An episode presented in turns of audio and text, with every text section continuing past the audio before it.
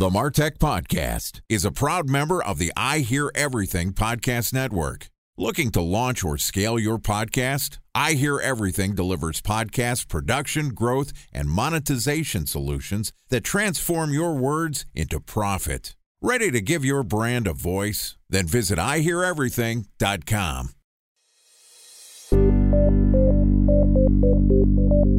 From advertising to software as a service to data. Across all of our programs and clients, we've seen a 55 to 65% open rate. Getting brands authentically integrated into content performs better than TV advertising. Typical lifespan of an article is about 24 to 36 hours. If we're reaching out to the right person with the right message and a clear call to action, then it's just a matter of timing.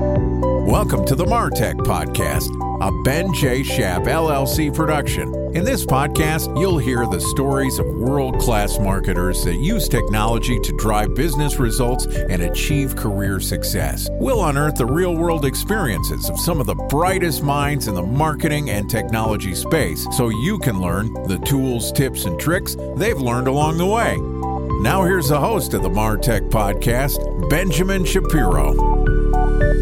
Welcome back to the Martech Podcast. This podcast is sponsored by Knit. Knit is a dynamic ad insertion platform that lowers the barriers to use podcasts as an advertising channel. They enable businesses of all sizes to reach new potential customers through advertising on premium podcasts like CNN, Bleacher Report, and TMZ. They take the guesswork out of media buying by allowing you to choose which shows, geographies, and keywords you want to target. If you've been listening closely to this podcast, you'll know that I'm a Knit customer. I've invested roughly $3,000 in podcast advertising, which is the key reason that the show has gone from zero to close to 10,000 downloads per month in roughly six months. Best of all, like Facebook and AdWords, Knit is a self service platform with no minimum order size. It's incredibly easy and cost efficient to market your service or product. I believe in this platform so much that anyone who's interested in learning about the Knit platform can book a free 30 minute podcast advertising strategy session with me to learn about the Knit platform by clicking on the link in our show notes or by going to martechpod.com slash knit. That's K-N-I-T. So head over to our show notes or go to martechpod.com slash knit to schedule your complimentary podcast advertising strategy session to start growing your audience with Knit. Bringing podcast advertising to the people. That's Knit. Okay, today we're going to talk to a startup founder who has somehow managed to bring three of the hottest topics in technology and marketing together drones, media, and blockchains. Joining us is Stan Khlevner, who is the founder of Airzus, which is a compliant aerial media and services marketplace utilizing blockchain smart contracts. Outside of being the founder of Airzus, Stan is a commercial drone pilot and an advocate for the fair use of aerial media. In this episode, Stan is going to tell us about the ever changing landscape of how drones are being used to capture and distribute media. Here is our interview with Stan Khlevner, the founder of Airzus. Stan, welcome to the Martech podcast. Thanks so much for having me, Ben. Always good to have a friend on the show. I'm glad we're able to finally get you on here. Yeah, no, I'm pumped. So let's start off by talking a little bit about who you are and what Airzus is. Give us a little background on you and your company. Yeah, sure. So back in 2016, I was introduced to a Phantom 3, which one of my buddies had in a crate in his workshop. And when I saw it, I was like, let's go fly this thing. Phantom 3 is a drone, right? Yeah, yeah. Okay. now it's a little bit of an older version, but at the time it was the coolest thing you could buy at a consumer level. And once I saw that it like hovers in place with GPS lock and you have almost like a video game controller that you control it with, I kind of, in a cliche sense, immediately fell in love. And I bought the thing off him for about 200 bucks, which was a steal at the time. And then ever since then, I've been flying. Those first few months were obviously recreationally. And then something called Part 107 came out in August of 2016 and became available nationwide that you could spend 150 bucks, answer a 60 question test, and become a certified drone pilot, basically. So you are a commercially licensed drone pilot and you started off as an enthusiast like some other people do. It was a hobby and you've actually built a living for yourself flying drones. Yeah, not only a living, but a company around the media and the basically flying for other companies, kind of as an aerial production arm of existing production companies and for all kinds of clients. So, outside of your affinity for flying machinery around, you also had a background in media prior to becoming a drone pilot, right?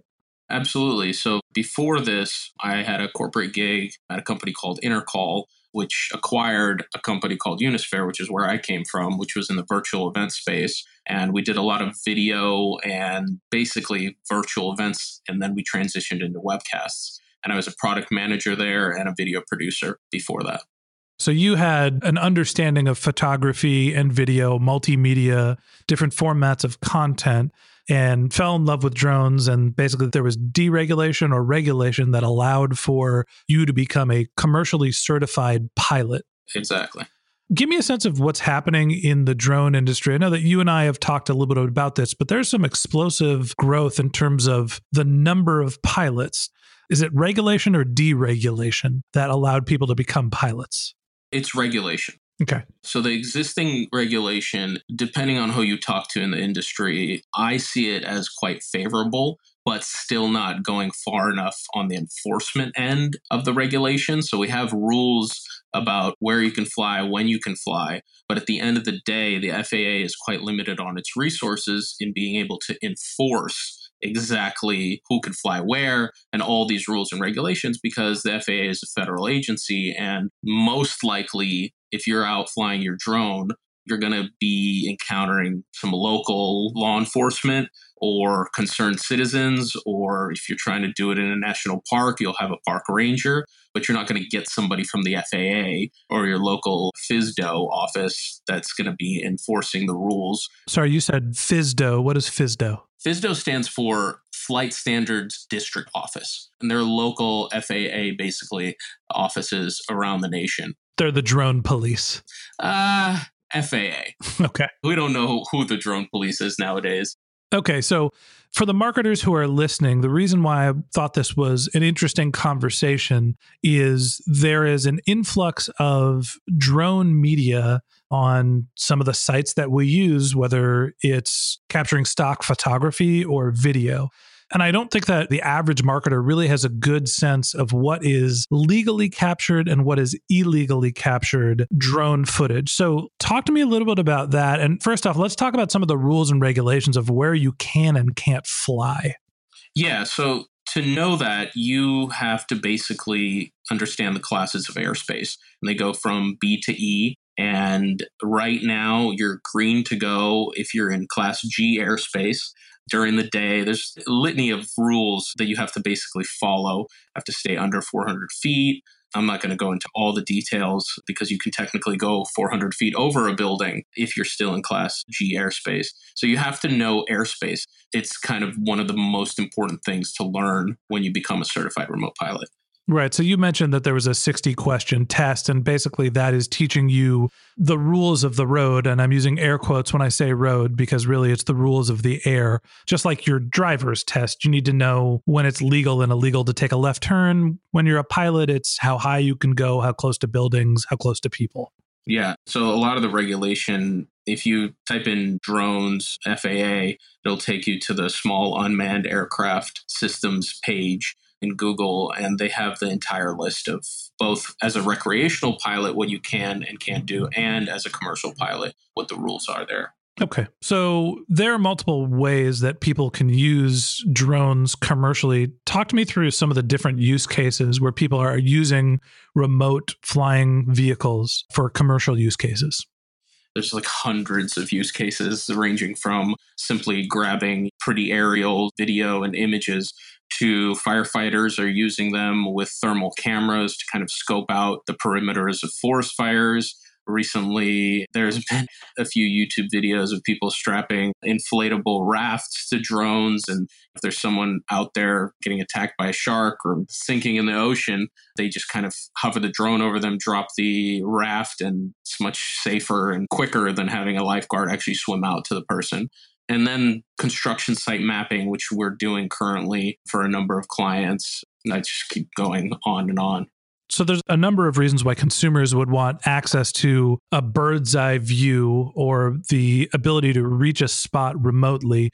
And one of the topics that you talked about was actually the use of media, being able to take pretty stock photography or images of a product or service or a landscape. Is that primarily where your work has been focused? Yeah, we currently have three revenue streams that we're pursuing with Airzus, one of which is that, the other is the compliance blockchain that I think we'll talk about a little bit later.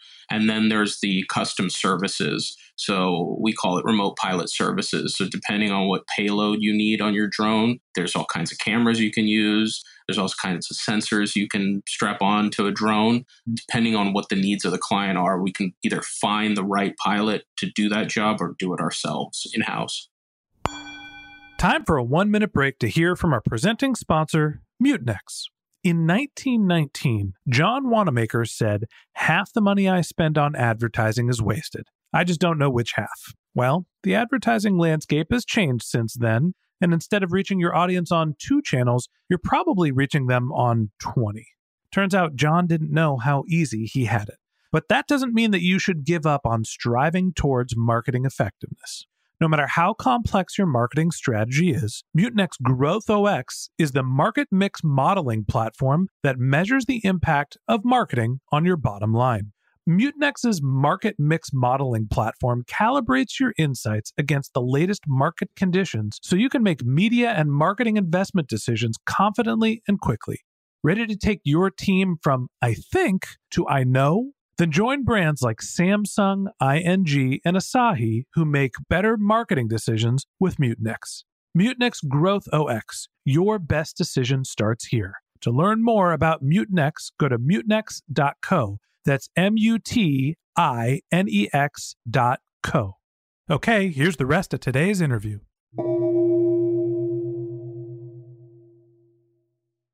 A special thanks to our presenting sponsor, Mutinex. Ready to take your team from I think to I know? Then join brands like Samsung, ING, and Asahi who make better marketing decisions with Mutinex. Mutinex Growth OS, the marketing mix modeling platform that makes measuring ROI fast, easy, and cost effective. Request a demo at mutinex.co. That's M U T I N E X.co.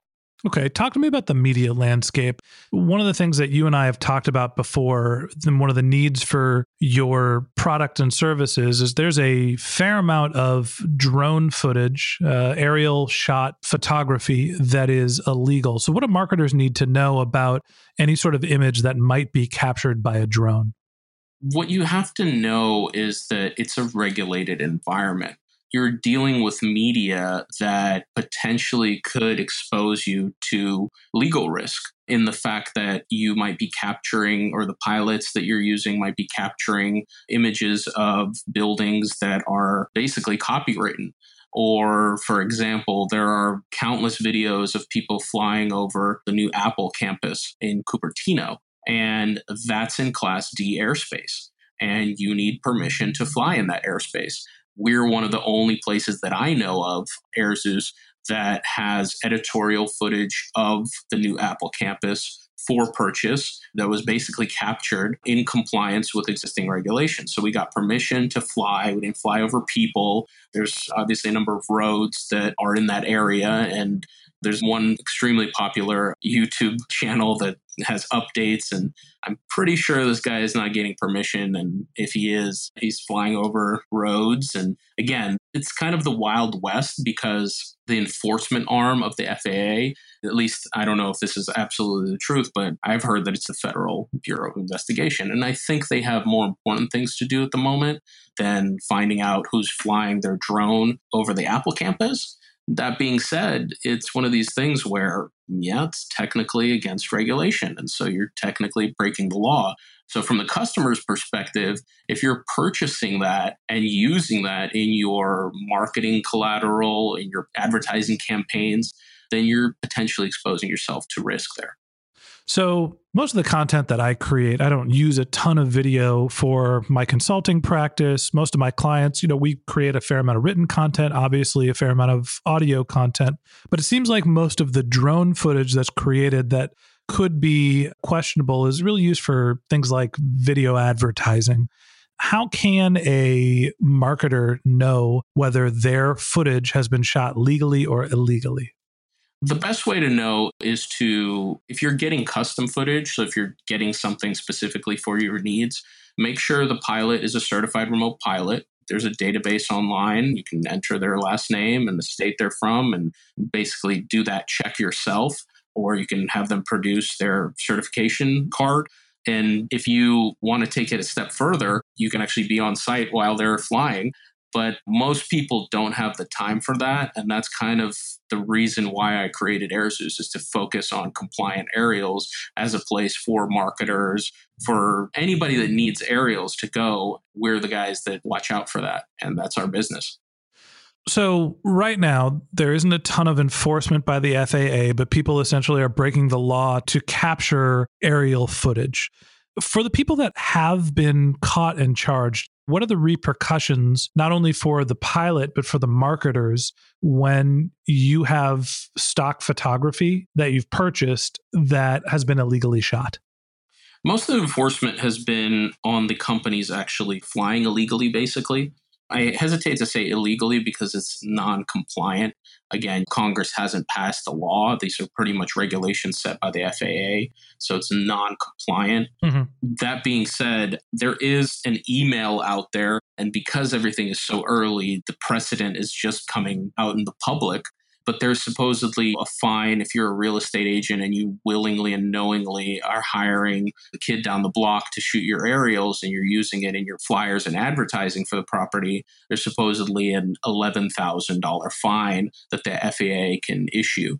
I don't know that this has actually been practiced and done by the FAA, but that's kind of out there if you follow the drone news and forums. So it's still really early in the space. What I'm hearing from you is that A, it's relatively easy for commercial pilots to be certified. There are some relatively complex rules around where you can fly and the different types of airspace. And for marketers who are purchasing aerial footage for stock photography or video, there's a question about whether the content that they're buying is in compliance but there really aren't any teeth to breaking the rules. So if that's the case, what's the purpose of Airzus? Well, we don't think that that's going to last very long.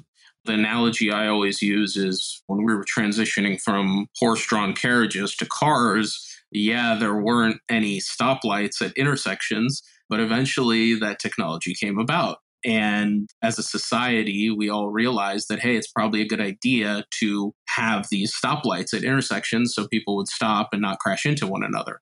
Uh, it took a while to get there. I think at the pace of technological innovation and drones being, depending on who you're speaking to, still relatively new in the general public zeitgeist, I think once there's more mass adoption, and don't get me wrong, there's over 100,000 certified remote pilots right now. But as more and more people are getting comfortable with drones in the skies, I think that's going to become an issue that pervades not only the general public, but in purchasing any kind of aerial content. So if you want to mitigate against that ahead of time, you'll go to places like Airzus or any other places that verify that they're compliant to get your aerial media. Okay, so essentially, the bet for Airzus is that there will be more interest and regulation and concern about the use of drones as the adoption of them continues to increase.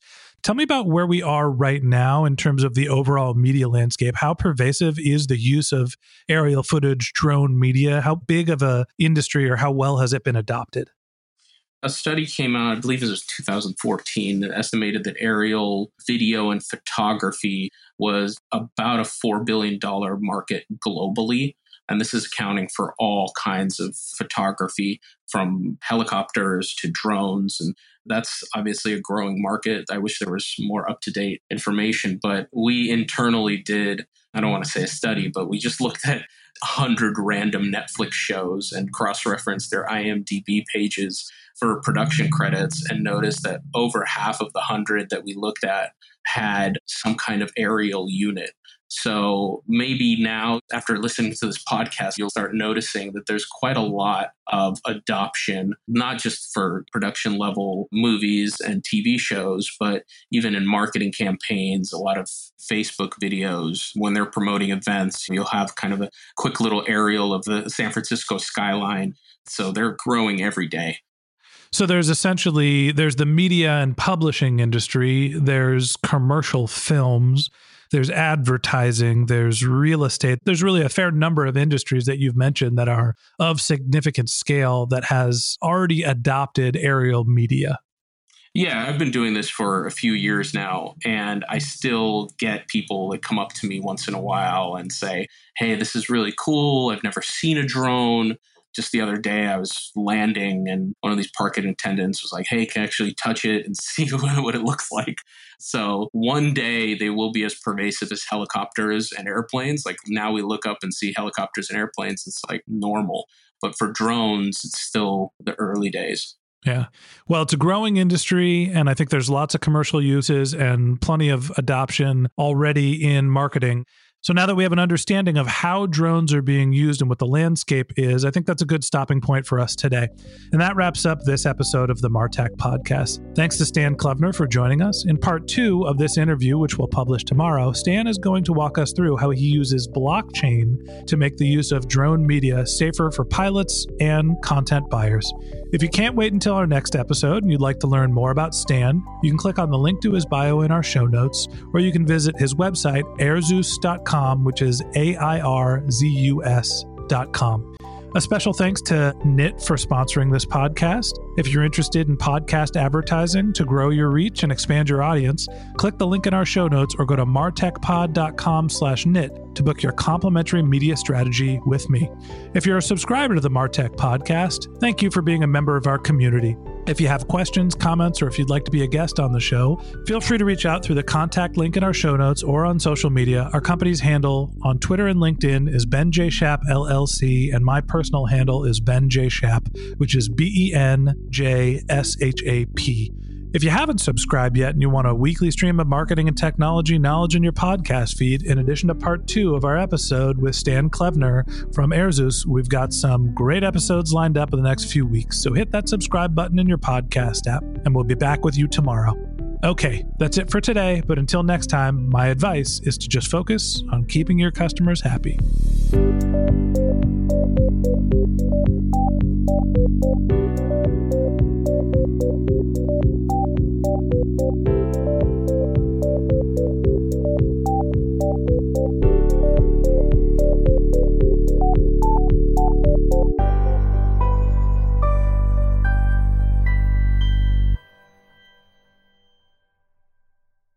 Thanks for listening to the Martech Podcast, and I Hear Everything production. Looking to launch or scale a podcast like this one for your brand? Then visit iheareverything.com.